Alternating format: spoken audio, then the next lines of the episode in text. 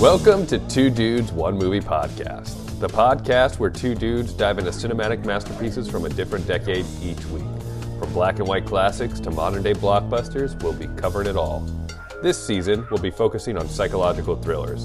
And our movie this week comes from the 2000s. It's directed by Clint Eastwood, and it's none other than Mystic River. Rick, why don't you go ahead and give our audience and our listeners a little recap of Mystic River? Is Mystic River the name of a craft brewery or a Dunkin' Donuts fueled murder mystery? In this movie, we have cigarettes, watery beer, a suspicious amount of jello in the pantry, and just three old boys playing hockey. Two of the boys won Oscars, and Kevin Bacon, well, played Kevin Bacon. Mystic River is a thrilling Guy Ritchie depiction of crime in Boston, aka literally every Kevin Bacon movie. Rick, I just have to say, growing up, one of my heroes was Kevin Bacon because I love Footloose so much. The original Footloose movie is one of my favorite movies. There's just something about it that just gets me going every time, Rick. I think it's when they just cut loose and kick off those Sunday shoes. It just, ugh.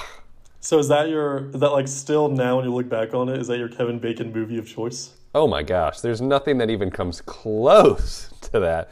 That is peak Kevin Bacon in every single way.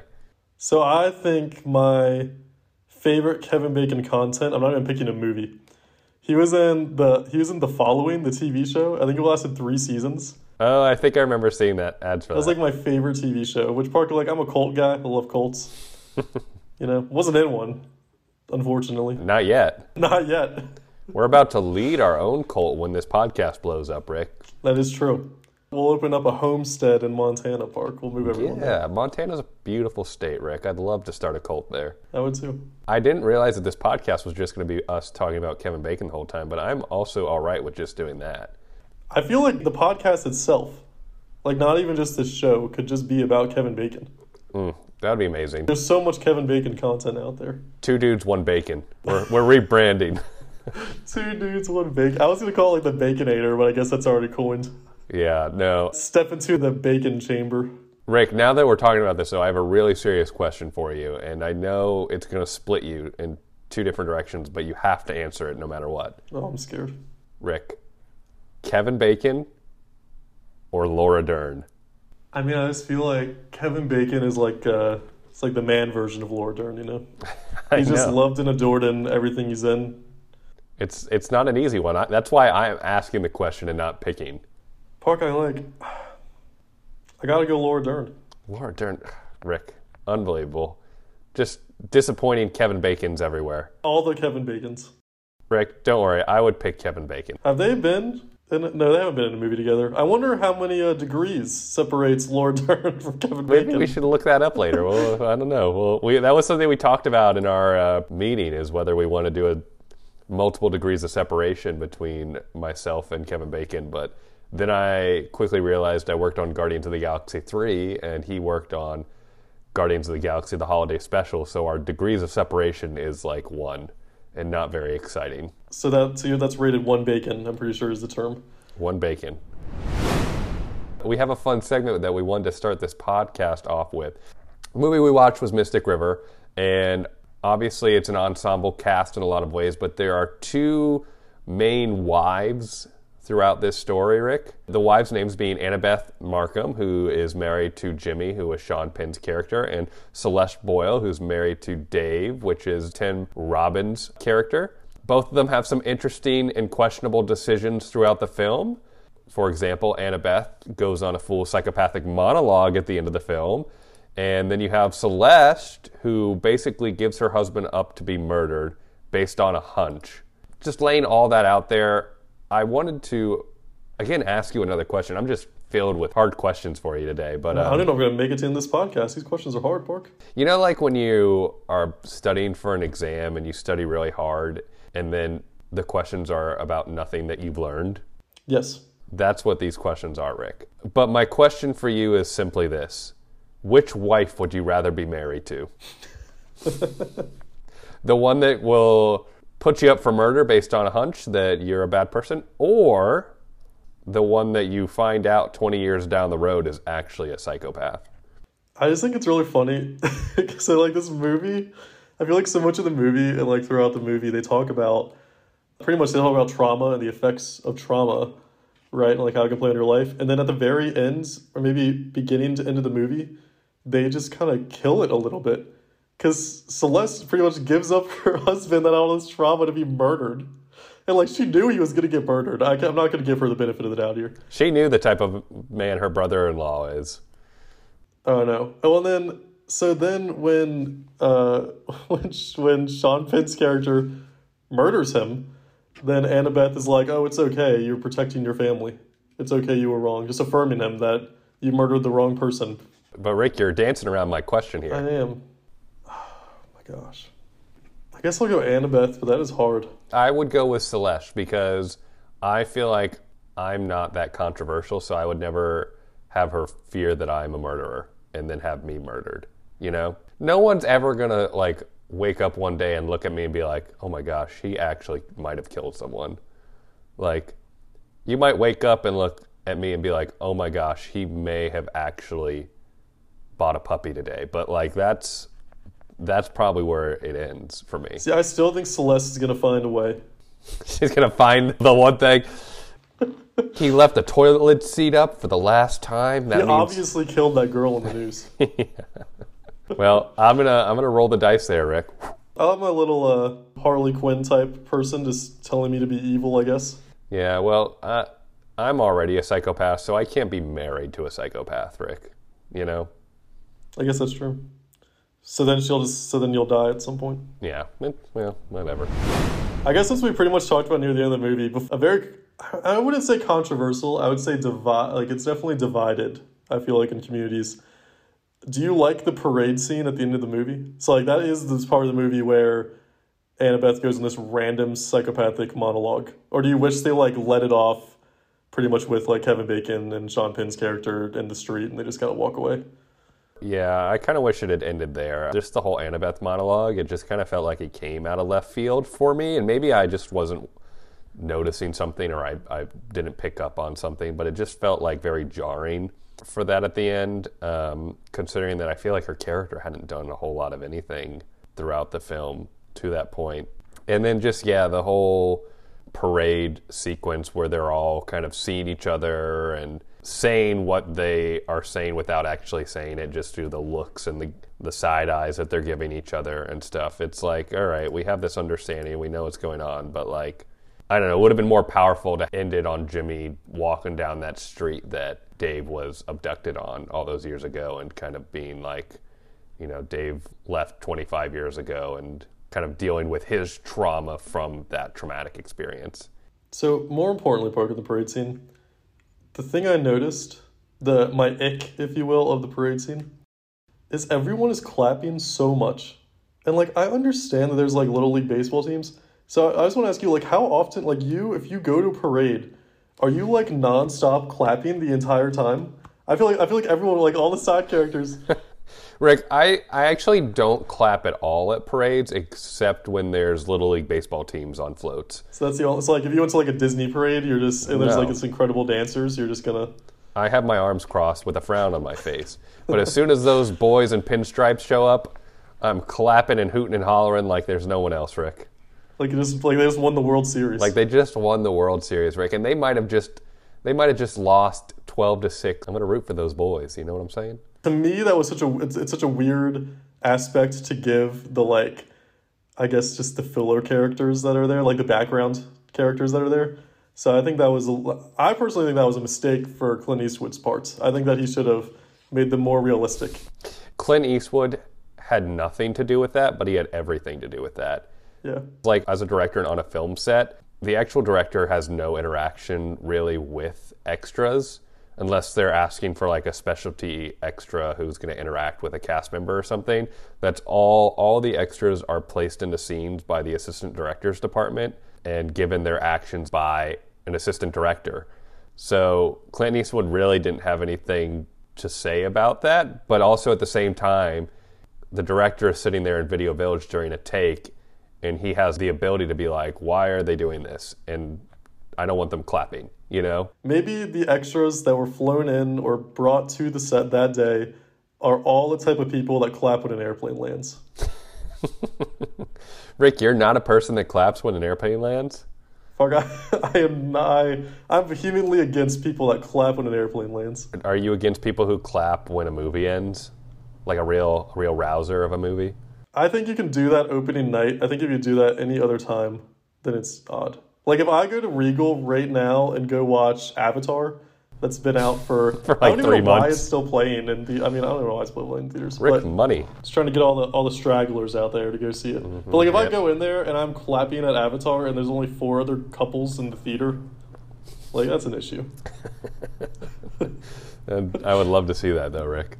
Just someone three months after the fact that this movie is out has the excitement to be clapping at a movie. the, the excitement of opening day.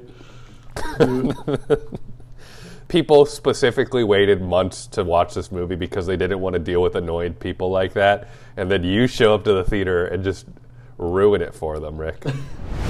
So what do you think this movie's all about? I, I guess you can even uh, maybe even give more a little rundown. Obviously, my uh, my recap of the movie was very subtle. I said it was a Kevin Bacon Boston movie, which it is. I think when I say those words, I think that everyone is like, oh, They know what they know what it is now. they know yeah. exactly what happened in the movie. They know the whole movie after I said that. you, you know, we don't. We could just end right there. Kevin Bacon Boston movie end podcast. There you go. and that's it.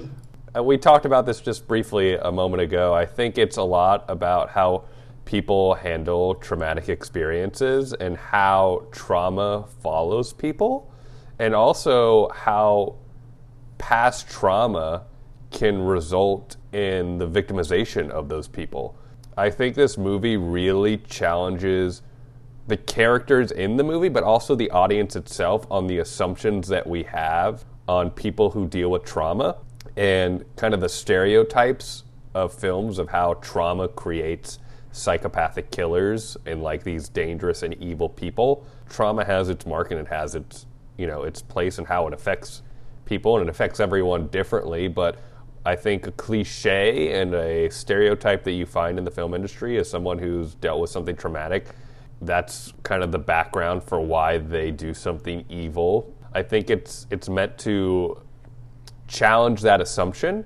I think it's meant to show kind of how different people handle trauma because it's not just Dave's story, it's an ensemble story, and it's how Jimmy's character went on with his life after his friend was abducted, and it's also about. I'm just going to say Kevin Bacon because I know his name's Sean in the movie, but it's Kevin Bacon. It's, it's gonna be so much easier for me to just go by names instead of the character yeah, names. uh, Kevin Bacon, you know's character moves on, and they all have issues. Like Sean Penn's character ends up kind of creating this crime syndicate. There's a bad history of killing people and you know hush money and all this different stuff, and then you've got Kevin Bacon's character who has marital issues and um, just kind of this complex relationship that he's dealing with with his wife, who's kind of run off throughout the film, and so it kind Can I of chime in one second? yeah. Please chime in. I forgot all about his wife. We got to throw that into the wife question. Do you want the wife that's not even there and she'll she'll just call and just breathe into the. That's you know that might be the safest of the three options, Rick. oh my gosh, I forgot about her. Yeah, she was there. Kind of.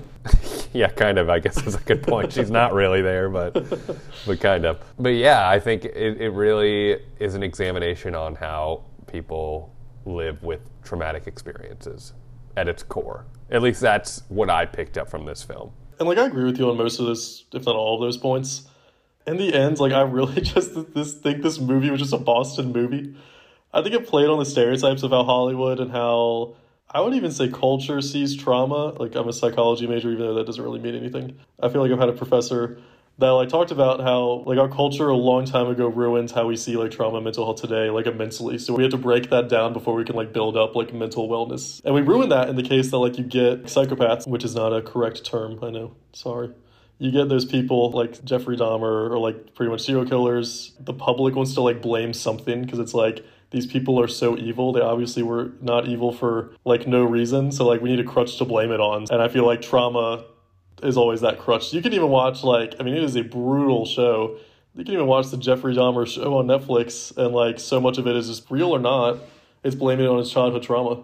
Like even the way that everything is. So it's almost like it's like a comfort, right? So it's like this person isn't evil for absolutely no reason. It was obviously they had trauma in their history. Mm. So I feel like I don't even know why I went on this tangent. I guess this movie kind of plays on that a lot. Obviously, Tim Robbins was the killer because he had this big traumatic past and like he doesn't know what's happening in his mind sometimes and he's scared, he's on meds, so obviously he's the one that killed Jimmy's daughter. And it's just jumping to assumptions like that. So I feel like it could be like breaking that down. It's like from the the deep standpoint of like we need to like be on the lookout for like trauma more and like we need to understand trauma more. Mm-hmm. In the end, I cannot. I would not even believe for a second that Clint Eastwood thought about that in this movie. Maybe I'm wrong. Maybe I'm underselling Clint Eastwood. I really just think this movie was a Boston movie. I like, and when I say that, like, it is exactly what I kind of made fun of in the recap.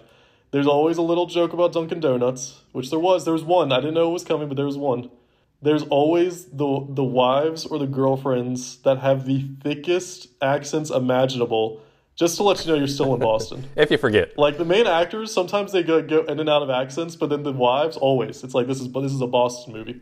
don't, and don't you forget it, baby. Don't you forget it. You always have cheap watery beer. For some reason, it's like isn't the I'm pretty sure Guinness has a like huge facility in Boston, but Guinness is never in Boston movies. They always have like Shiner Bock or like watery watery beer. Or like Sam Adams. Yeah, Sam Adams. Uh, That was the easiest one. I forgot about that. Guess it's not watery. Sam Adams is just Sam Adams, I guess. I want to ask, can you do a Boston accent? Can we hear your Boston accent? You spent a little time growing up in the Baltimore area, didn't you? So you're not too far. Yeah, but I couldn't even do a Baltimore accent. I couldn't. Have, I'm I'm a bad accent guy, Park. I feel like you're more. Do you want me to try my Boston accent? I want you to. I want you to try. Yours. All right, you got to give me give me an expression that I can say. Like I need something to. Okay, let's go from um. Oh, what's the movie? I'm just gonna say something. Or like random. coffee. You could say something about Dunkin' Donuts. The dang Dunkin' Donuts in the coffee shop, Rick. So tastes like a pile of dong dong. Got to go to the Dunkin' Donuts on the corner of the the street. You went from. You were trying to be like going like Matt Damon, Ben Affleck, but you went to like sixty year old, Sixty year old Gertrude. sixty year old Gertrude from the Bronx or something really fast. I don't know. I didn't. I I couldn't figure out what I wanted to say there. You know, I like to pride myself in my voices and my accents, but Boston is not one that I can do at all. It's a tough one because I feel like it almost takes like a like coaching to differentiate a Boston accent from a New York accent. Well, I'm glad we still did that. I always love a good excuse to make a random funny voice. Always welcome to make random noises. I'm looking at our notes right now. We have the good, bad, and ugly to talk about. I've not read any of your notes until this second. I noticed your ugly was Boston accents. So Yeah. tell tell me, I'm just calling you out right now.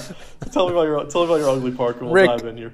You know, th- that's the only thing I have written down for ugly is Boston accents. And I don't even know if there's really much to elaborate on that, but you have to sit through a lot of Boston accents in this movie. And if you don't like Boston accents, you're not going to like this movie, Rick. Park, I feel like I was gonna jump on my ugly. My ugly is I'm gonna rant a little bit, Park. Please, we love a good Rick rant. There is no food review. Sorry for the audience. Generally, the food review, anyways, is me ranting about something. It's never positive. So instead of food review, here's a Rick rant. So Parker, this movie, as I stated to you in our little pre-show, this is an FX movie or like a TNT daytime on Saturday movie. And if that's the time I discovered this movie, I would think this movie is so much better than what I thought it was. Because you turn on movies on FX, it's like Saturday, you just had a nice little lunch, maybe nice little brunch. It's a little gloomy out, maybe a little Yeah, drizzle. M- Mystic River's on. Let me turn it on. There's commercials. The movie's gonna be like three and a half hours long with commercials. But you're gonna you're gonna snooze, Park. You're gonna watch the first thirty minutes. You're like, hey, it's getting good, but you're tired. You sleep. So then you you know sleep. You snore a little bit. Hour later, you wake up and you're like, oh, I must have only fallen asleep for five minutes because nothing happened in the next hour. And then the last forty minutes was absolutely incredible. And you're like, wow, this movie was really good because you only thought you fell asleep for five minutes. But Park, I watched this movie. I was not asleep at all. And I just feel like not a lot happened or like everything that I was expecting to happen happened. I think this movie could have been a full hour shorter. Rick, let me test this theory real quick that you're saying, okay? Hey, Becky, did you like the movie? She said it was good. She fell asleep for half of it. My wife did too. That's where I had the idea for the rant when I was trying to place my thoughts.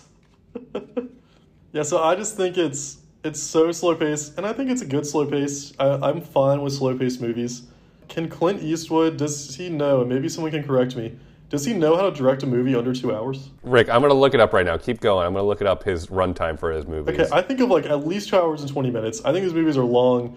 I think Clint Eastwood is a fantastic director. I'm not saying he's bad. I think he's a fantastic director in the way that he lets actors act. He just doesn't over control, and these were brilliant actors in this movie. I just think there was a lot of useless junk in this movie. This movie was Boston, Boston, Boston. Rick, Gran Torino is only an hour and 56 minutes long. The first one that popped up. Really, I really thought that was going to be longer. Right now, I was thinking, what are movies that Clint Eastwood else directed that I feel like are super long? I thought that would be long. And the Mule is only an hour and 50. I think I think what makes it feel long is Clint Eastwood has very he's his movies are slow paced, and so even shorter movies. Did he direct Gran Torino too? Yeah. hmm He did. Okay, so because Yeah. he, he starred in that as well. He started as well, yeah, but okay. his, it's just his pacing is kind of a slow burner, and so even those movies that come in a little under two hours feel that runtime because you just kind of get immersed into the nitty gritty of day to day life. I feel like in his in his films. I think it was good. Like the way, like I felt like I was in Boston. Like I felt like I felt like I was around it, and like the the ambiance was good. But just man, this is probably a very unpopular opinion. I just think this movie did a lot of nothing besides the first thirty minutes and the last thirty minutes.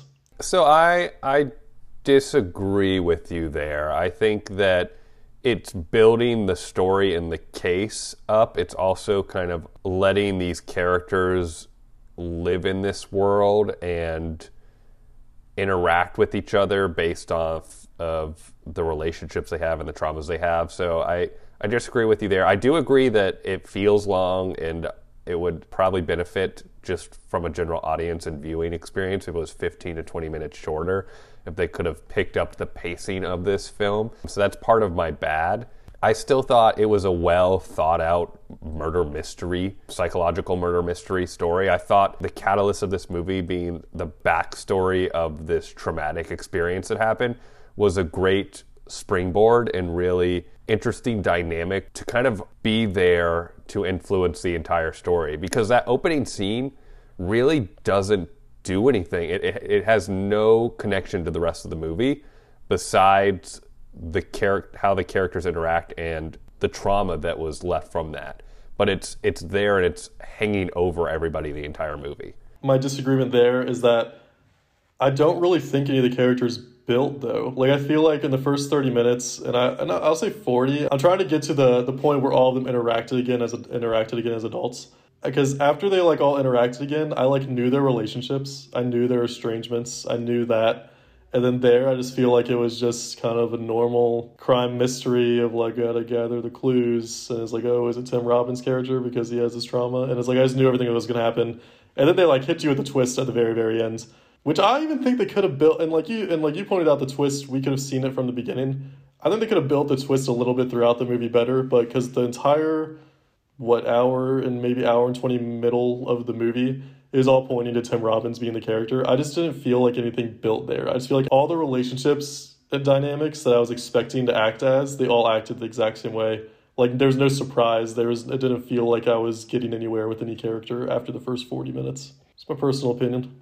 I disagree, but I, I get the perspective that you're coming from.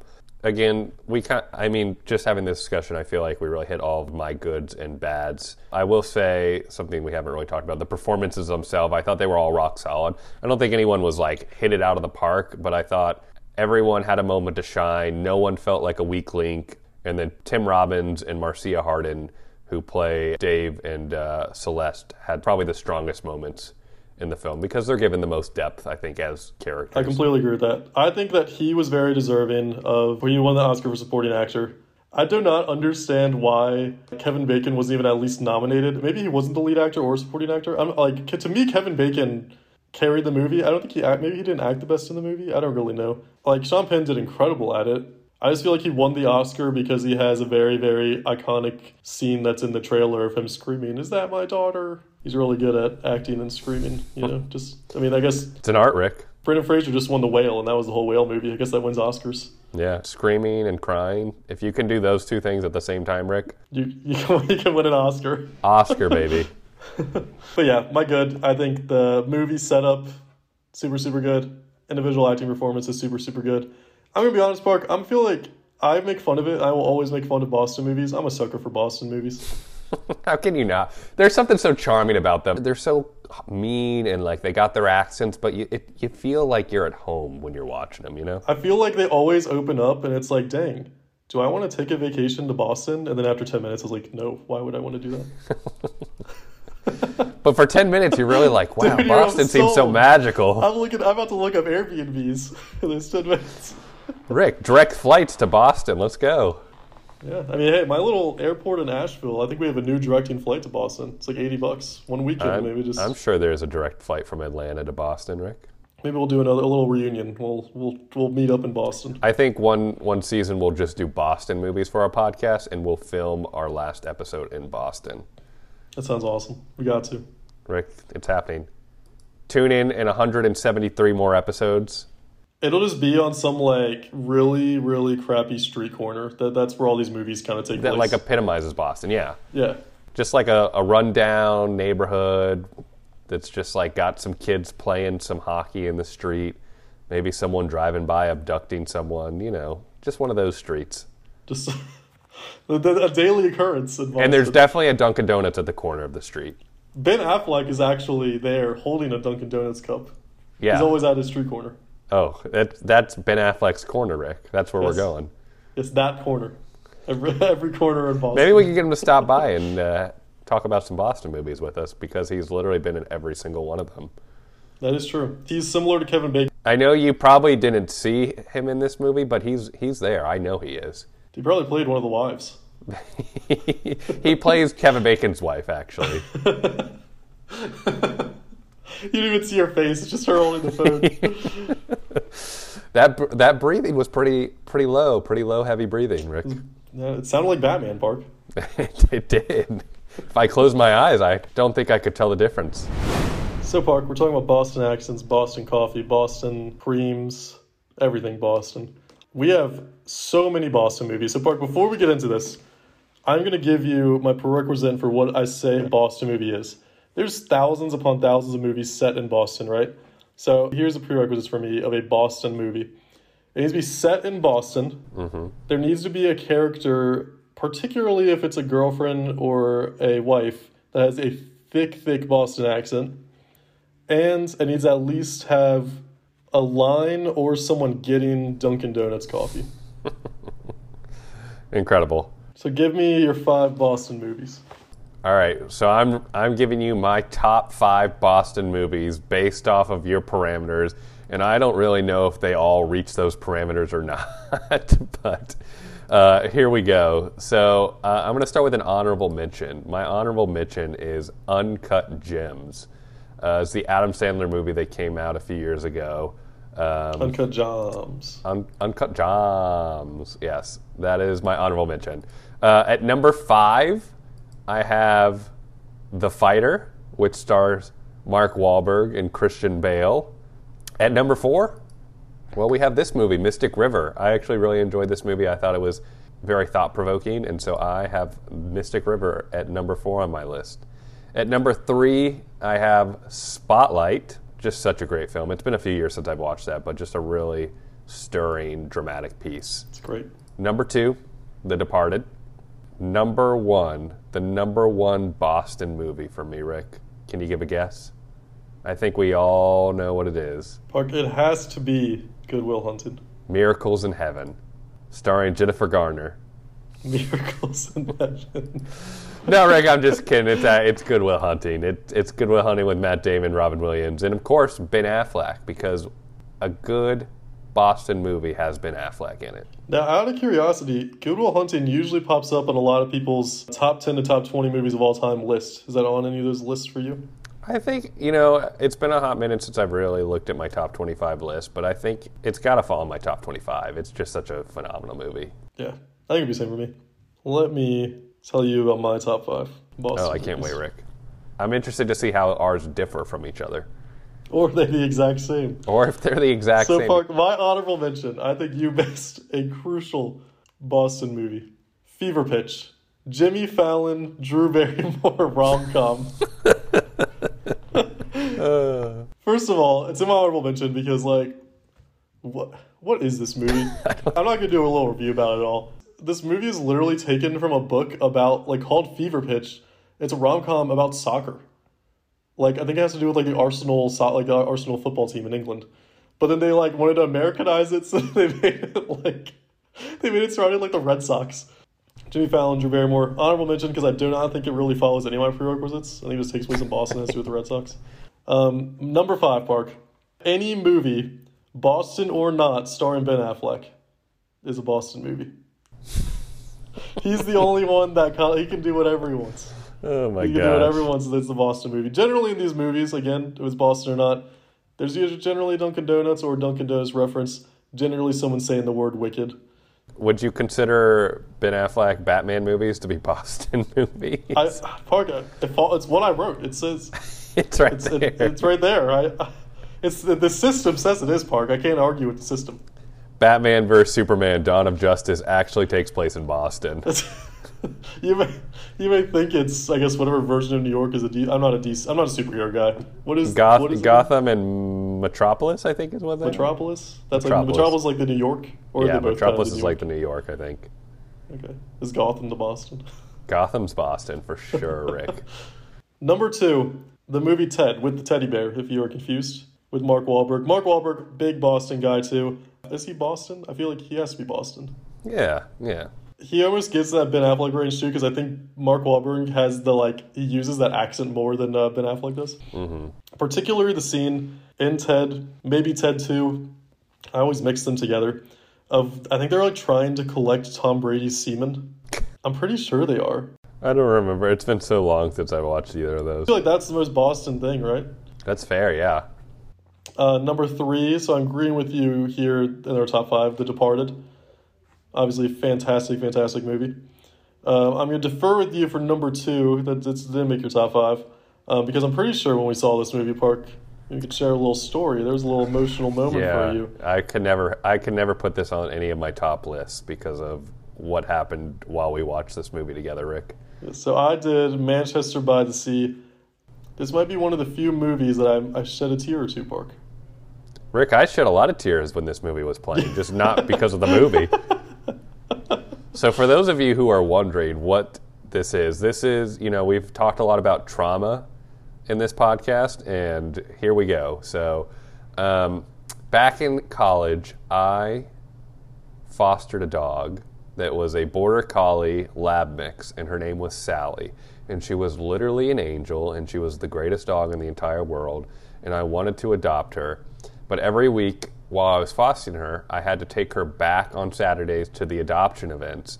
And, you know, we had done this like four times, and she hadn't gotten adopted yet. And I was, I was like getting this close to being like, I just gotta do it. You, you were like weeks or a week away. I didn't have the resources or the money because I was in college to make it work, but I was like, I'm to find a way to do it because this is literally an angel and she loves me.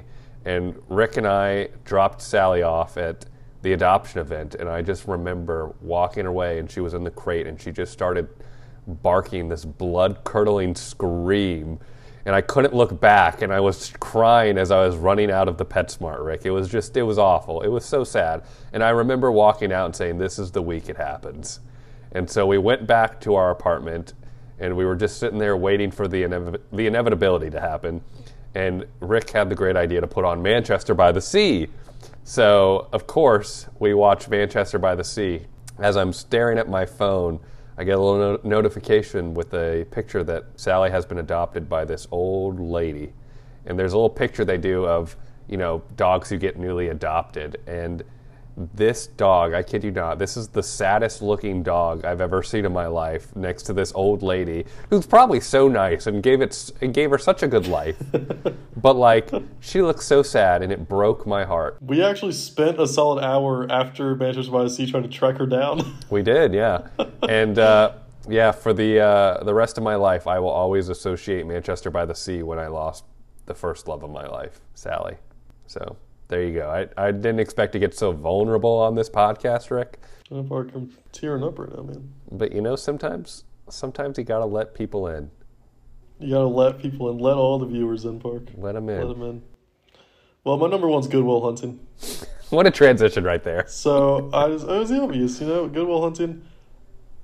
one of the greatest movies. It's so good. One of the greatest movies. Probably, um, I guess Matt Damon's in The, the Departed. I don't know. Do you think that's the best Matt Damon movie? Do you think he has better movies? Definitely not the one where he like shrinks to be a little. um, no, I think I think that the, I think Good Will Hunting is probably the best Matt Damon movie. I will say I love old Matt Damon movies. I think old Matt Damon movies are like just exponentially higher than like newer modern day Matt Damon movies. Except I will say I really liked Ford vs Ferrari. Oh, that movie's awesome. That was a really great movie. But like generally speaking, Matt Damon from like the 1990s and early 2000s is just like chef's kiss. Do you know I watched Ford versus Ferrari on a racetrack park? Really? No, I didn't know that. That's so Yeah. fun. I watched it on the racetrack that the uh, mini Le Mans is on. Wow. So like the Ford versus Ferrari, I guess the whole premise is they were doing the Le Mans. So the mini Le Mans is on Road Atlanta. So there's one night I watched it on the racetrack. Wow. It's Rick, that's cool. What a fun fact. What a fun fact. Park, did you know, did you catch? There's a scene where I'm pretty sure that Tim Robbins and Sean Penn are they're chatting, or maybe are they chatting? I don't know who characters in it. It shows the closet of Sean Penn's house, or maybe like a back pantry. There is so much Jello in this pantry park. Did you catch this in the background? Rick, I didn't, but it makes sense because rumor has it that people who live in Boston love Jello. Love Jello. But I like I like caught that I was like, oh dang, they have a lot of Jello, and it was like a big old box of like green Jello, and then like it like cut back to one of the characters of the scene, and you like saw the like top shelf in the cabinet, and it was red Jello. They have so much Jello in this cabinet. Maybe he has a little Jello business that he's running out of the back of his house, Rick. I don't, well, like I understand that he owns like a convenience store, right? But like, come on, you're not like st- if if it is for the convenience store, it's gonna be in like his office. He's a huge office in the back there, at the convenience store. Yeah. Well, Rick, was there Jello in the office? I don't know. I just knew there was cigarettes because that's the only time we. I need you to go back and rewatch this movie and look for Jello in every scene. I want to know where all the Jello is. Every single scene. We'll do one of those one of those Easter egg analysis videos that you know show up on YouTube where they like circle and point out things in the background that people don't notice, and ours will just be of Jello. My favorite thing about those about those Easter eggs too is that someone will like see something in the backgrounds that like the director gave no thought to and is like, oh, this means all this to the movie. We can create like a thirty minute YouTube video about the significance of Jello in Mystic River. Of course. Well, Rick, it's about it's a foreshadowing of how Sean Penn's character shoots people's brains out into Jello. It's, I guess that's true. Maybe that's how he like hit it. He hit it in little Jello. Maybe the brains of all the people he's killed are actually in those Jello containers. Are you a Jello fan, Park? Could you just eat? Rick, I don't like Jello. I'm not from Boston though, so that's why. That's true. I definitely like. I I feel like I like Jello a little bit, but now it's just like. Well, you were clo- you live you live close to Boston, so that makes sense. Yeah, sense. I actually looked up before the podcast because I was deciding if I would wanted to talk about Jello or not. It's a weird thing to talk about on a movie podcast. Jello was invented in New York really at like a glue factory, I think. Interesting. Yeah. We should start a podcast about the history of Jello. Again, we could Jello and Kevin Bacon. Those are the only two topics we need for. Honestly, that's like that's peak podcasting right there. peak podcast. Well, Rick, we've got like we do at the end of every podcast, a little quiz, a little fun activity. Why don't you go ahead and lead us through our uh, fun activity for this week's podcast? Okay, so I was trying to think what we were going to do this week, Mark, and we had to do something with the six degrees of Kevin Bacon. Hmm. We're going to do how good are you at the six degrees of Kevin Bacon. I think this is going to be a little tough, Mark, so I think we can work as a team here. Okay? All right, all right. So it's going to be multiple choice. There's 20 questions, which I doubt all of them will appear in the podcast, but maybe only more interesting ones will. It's a lot of questions. We're going to go through it. We'll let you know how good we are. Um, and it's going to either tell us like an actor, so it's going to be like this actor was was in this movie with Kevin Bacon, or it's going to say just some question relating to the degrees of Kevin Bacon. All right. Okay, you ready? Yeah, and everyone listening, please play along with us. Yep. And tell us that we're just complete idiots if we should have watched or known a movie or not. Yeah, it's not like we have a movie podcast or anything. Yeah, we should. There's a lot of pressure on us now. I mean, we should get 20 out of 20 on this. I, know, I feel like there is. People, Gosh, we're gonna get like two out of twenty. People are gonna be like, "Why are we listening to these idiots?" I know. They're, You they're listen no to us for my voices. That's why you're listening. That's it. We just we just love talking. You know, that's that's how anyone starts a podcast. Rick, I just like to hear my own voice. That's all. I actually tune out your voice when we start up every podcast, just so I can hear my voice more. All right, Rick. Question number one. Leonardo DiCaprio was in The Departed with Jack Nicholson, who was in which movie with Bacon? Flatliners, A Few Good Men, JFK, The Big Picture. I don't know if I know this one. I don't, but I I'm in between. I'm in between the middle two. I'm in between Good Men and JFK. I like. I think it's JFK. That's what I'm thinking. I'm leaning Let's to just do it. I clicked it. We're wrong. It was A Few Good Men. Ah, close. Well, oh well. Jennifer Lawrence was in the 2011 movie with Bacon. X Men First Class, Crazy Stupid Love, Elephant White, or Super. Uh, Kevin Bacon's definitely not an X Men. Crazy Stupid Love, that's the Michael Scott, Ryan Gosling movie. Not Michael Scott, you know who I'm talking about though. Parker, I think it is. I think it's X Men.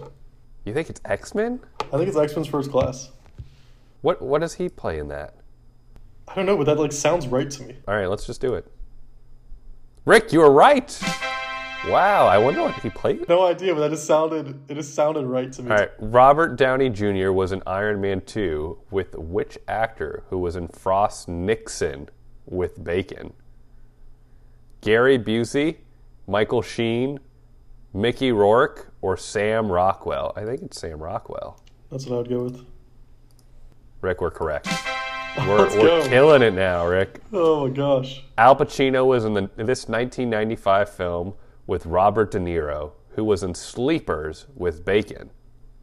Goodfellas, Heat, Righteous Kill, Awakenings. Park, this is so obvious. Yeah, Heat. it's Heat, Rick. You were correct. All right. We're killing it, Rick. We only got our first one wrong. I know. All right. Number five. Penelope Cruz was in Twice Born with Emily Hirsch, who was in this 2007 movie with Bacon. Taking Woodstock, Milk, The Air I Breathe, Into the Wild. Well, I believe Milk was 2007. All right. I don't think I've seen Milk. So. He won I- an Oscar for it. Oh, well. I've never seen it either. All right. You want to do Milk, Rick? I like I like Milk. Only because that's like the only one I know that Kevin Bacon was in out of those. I know he's not into the wild. I can tell you Yeah. that. So that, that's the only reason why I do it. No, Rick. It was The Air I Breathe. Oh, Park. Oh I'm so man. sorry. All right. Well, we're already doing better than we predicted. We We're- get the rest wrong. And we give you the rest, and we're still better than where we thought we were going to be. Bacon appeared in which one of the Friday the Thirteenth movies? There's like seven thousand of those. How am I? Friday the Thirteenth, Friday the Thirteenth Part Two, Friday the Thirteenth Part Three, Friday the Thirteenth the Final Chapter. So I'm either gonna go two or the final chapter. I You think it's the first one. Really? You think it's the first? I think it's the first one. Call me crazy, Rick. Do you trust me enough to go with my gut? I'll trust you because we went, we went with my gut uh, for Milk. I'm going to click the first one, but I do have to preface this before I click it. My gut is almost always wrong, but here we go. Rick, my gut was correct. He's in the first one. He's I in the watched that not first one, Rick. ago. He's in the first one. Well, you need to get your eyes fixed and start noticing Kevin Bacon. All right, Rick. Kim Kardashian was in Deep in the Valley with this actress, Bacon's Wild Things co star. Theresa Russell, Daphne Rubin Vega, Neva Campbell, or Denise Richards? Park. These are just names to me. Just pick one. Shot in the dark for me, too. Uh, let's go with um, Rubin Vega. How about that? You like that? Yeah, I like that. All right. Just no way it's right. Wrong. It's Denise Richards. Oh damn. All right. Jon Stewart was in Evan Almighty with this actor who was also in Crazy Stupid Love with Bacon. Jonah Bobo, Morgan Freeman, Steve Carell, Ryan Gosling. All right, I know Steve Carell and Ryan Gosling were in Crazy Stupid Love. Yeah, so it has to be one of them. So what was? Can you read the question one more time? Jon Stewart was in Evan Almighty with this actor. It has to be Steve Carell. Has to be Steve Carell. Correct. Let's Steve Carell. go, Park. Rick, we're, we're doing pretty good. All right, next question. Ryan Reynolds worked with Bacon for the first time on this movie in 2013? Turbo, The Croods, Ted, R.I.P.D. It's RIP, RIPD. R.I.P.D. I'm semi confident it's RIPD. You're correct, Rick. Your semi confidence should be full confidence. Should be. Jude Law was in this 2014 movie with Bill Murray, who was in Wild Things with Bacon, The Grand Budapest Hotel, Dom Hemingway, Anna Karina, Side Effects. Well, I can tell you it's not Side Effects because Side Effects is the 2013 movie because we were talking about potentially watching that for next week's podcast. so I don't think that are either of them. Jude Law might be in Grand Budapest, is he? Or is Bill Murray in Budapest? Budapest? you know, I haven't seen Grand Budapest, unfortunately. Park, are you serious? I'm serious. Oh my god. I'm not a big Wes Anderson guy. I know, but that's like that's such that's such a good movie though. I know. Uh, you want to do? Let's just do it. Let's just do it. Grand Budapest. No, why not? I don't think it's gonna be right. Rick, that's right. Grand Budapest. serious? Yeah. Julia Roberts and Bacon appeared together in which 1990 film? Queen's Logic, Flatliners, She's Having a Baby, JFK. So I'm going Flatliners or JFK based on feeling. Uh, Flatliners is what was speaking out to me for this one. Okay. Rick, Flatliners is correct. Oh my gosh. Denzel Washington was in Remember the Titans with Ryan Gosling, who was in this 2011 film with Bacon. Crazy Stupid Love, Death Sentence, Elephant White, The Air I Breathe. we got the answer earlier in the quiz. This is like on exams when like certain questions I give know. the answers to the other ones. It's like know? honestly a poor it's like a poorly worded exam, but I mean it's it's the only way I passed anything, so Crazy Stupid Love. Correct. All right. OJ Simpson was in The Naked Gun, 33 and a third, with Fred Ward, who was in which movie with Bacon? Frost Nixon. She's having a baby. Tremors. Apollo 13. did the glove fit Park? That is the question we always ask when we That think the question, but the question is is the glove Frost Nixon, She's Having a Baby, Tremors, or Apollo 13, Rick? I'm gonna let you take this one. I'm going to side with Tremors only because it showed up a lot so far in the quiz, for no other reason. Rick, I like that logic. And the quiz like that logic too. That is correct. this is not a good quiz. So we're. Angelina Jolie was in Wanted with James McAvoy, who was in this popular film with Bacon, The River Wild, X Men First Class, Mystic River, A Few Good Uh, Men. It's it's X Men First Class because isn't McAvoy in that? I think so. Well, he's definitely not in Mystic River. I think it's I think it's that. All right, X Men First Class. Yeah, we're killing this. Correct. Rick, Bacon has been in six movies with his wife, Kyra Sed- Segwig. Shouldn't it be Kyra Bacon? Just saying. Anyways, which movie were they not in together? Death Sentence, Loverboy, The Woodsman, Murder in the First. I don't think they were in Loverboy together. Let's go with it. I didn't even know that's a movie that Kevin Bacon's in. Rick, that's wrong. It was Death Sentence. Of course, Park. We're idiots. I know. Which movie was Gary Oldman not in with Bacon? Murder in the First, JFK, Apollo 13, Criminal Law. Was Gary Oldman in Apollo 13? I like? I forget all about that movie. I think it's you. I'm going to say Apollo 13. But again, my gut sucks, so Wasn't it right earlier or no? I was right. And it was right this time again. Oh, fuck, you that's healthy, Park. You're drinking kombucha. Oh my, oh my. All right, Bill Murray has been in a movie with Bacon. True, false, maybe. Maybe? What, what's that? I kind of want to just click maybe just for the heck of it. No, fuck, I think it's true. True. Rick, that's correct. Let's go. Emma Watson was in this 2014 film with Logan Lerman, who was in My One and Only with Bacon. This is the end. The Perks of Being a Wallflower. Noah. The Bling Ring. I think it's The Perks of Being a Wallflower. Bacon's in that. No, Emma Watson was in this 2014 film with Logan Lerman, Oh, I see. who was in a movie with Bacon. Do it. The Perks of Being a Wallflower. Uh, Rick, that was wrong. It was Noah. Oh, you hate to see that part. You shouldn't trust my gut. Bacon was amongst a cast that included John Candy, Joe Pesci, Tommy Lee Jones, and Donald Sutherland in which film? A Few Good Men, She's Having a Baby, JFK, or Animal House? I'm gonna go a few good men because that list was just it was a few good men in that list. Rick, it was JFK. Park, I was wrong. Bacon's first feature role was in this film alongside John Belushi. 1941, The Blues Brothers, Animal House, or Caddyshack. I gotta say, I gotta assume it's Animal House. Yeah, let's do it. Rick, that is correct. Animal Go. House. What question are we on? That was the last question, Rick. Oh, Parks, how much go you right? Rick, our final score is 70%. You've seen a little bacon, but you've got a long way to go to get to Bacon Town. Rick, I want to get to Bacon Town. I want to get to Bacon Town one, but Park, seventy percent. We passed. We did. We We- still do this podcast. We just met the absolute minimum to keep this podcast going. Yes, we did it. So, if everyone, if you were worried listening to this, Know that we have a little bit of validity, we hit our free throws at the end of the game. Maybe, maybe a backboard helps one of our shots go in. but we got it in. That's all that We got it matters.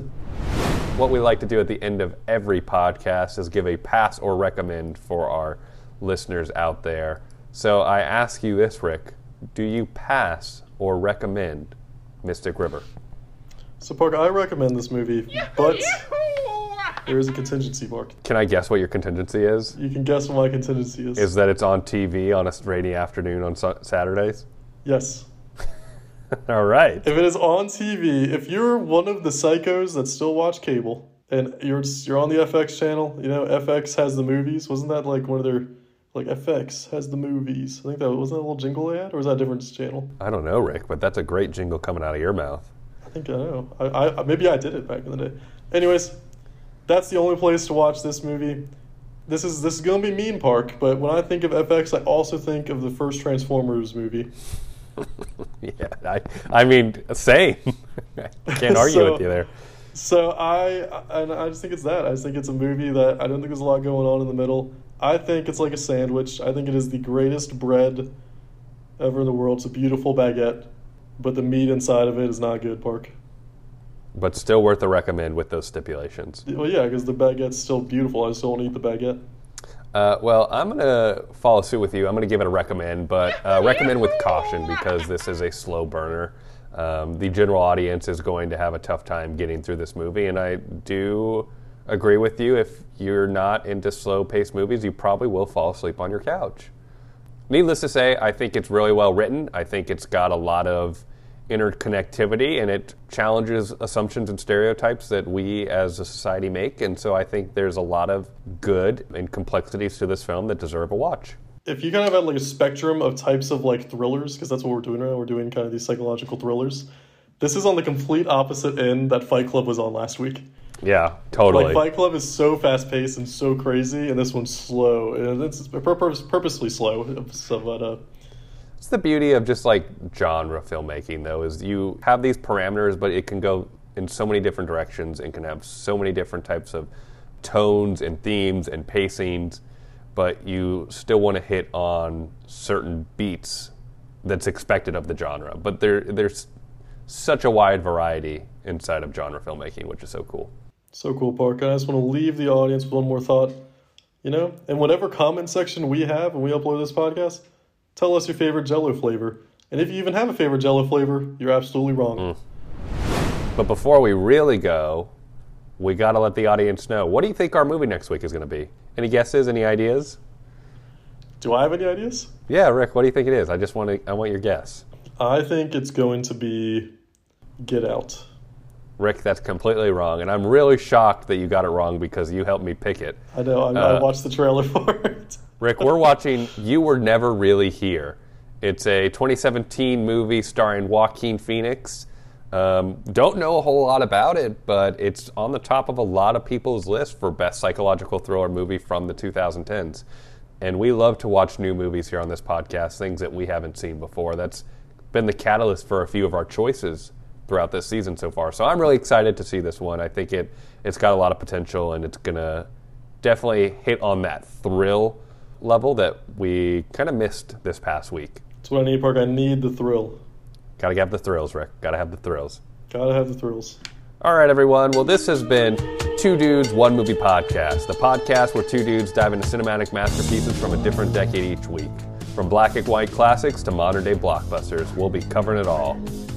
Thanks so much for listening, and we look forward to talking about more movies with you next week. See ya.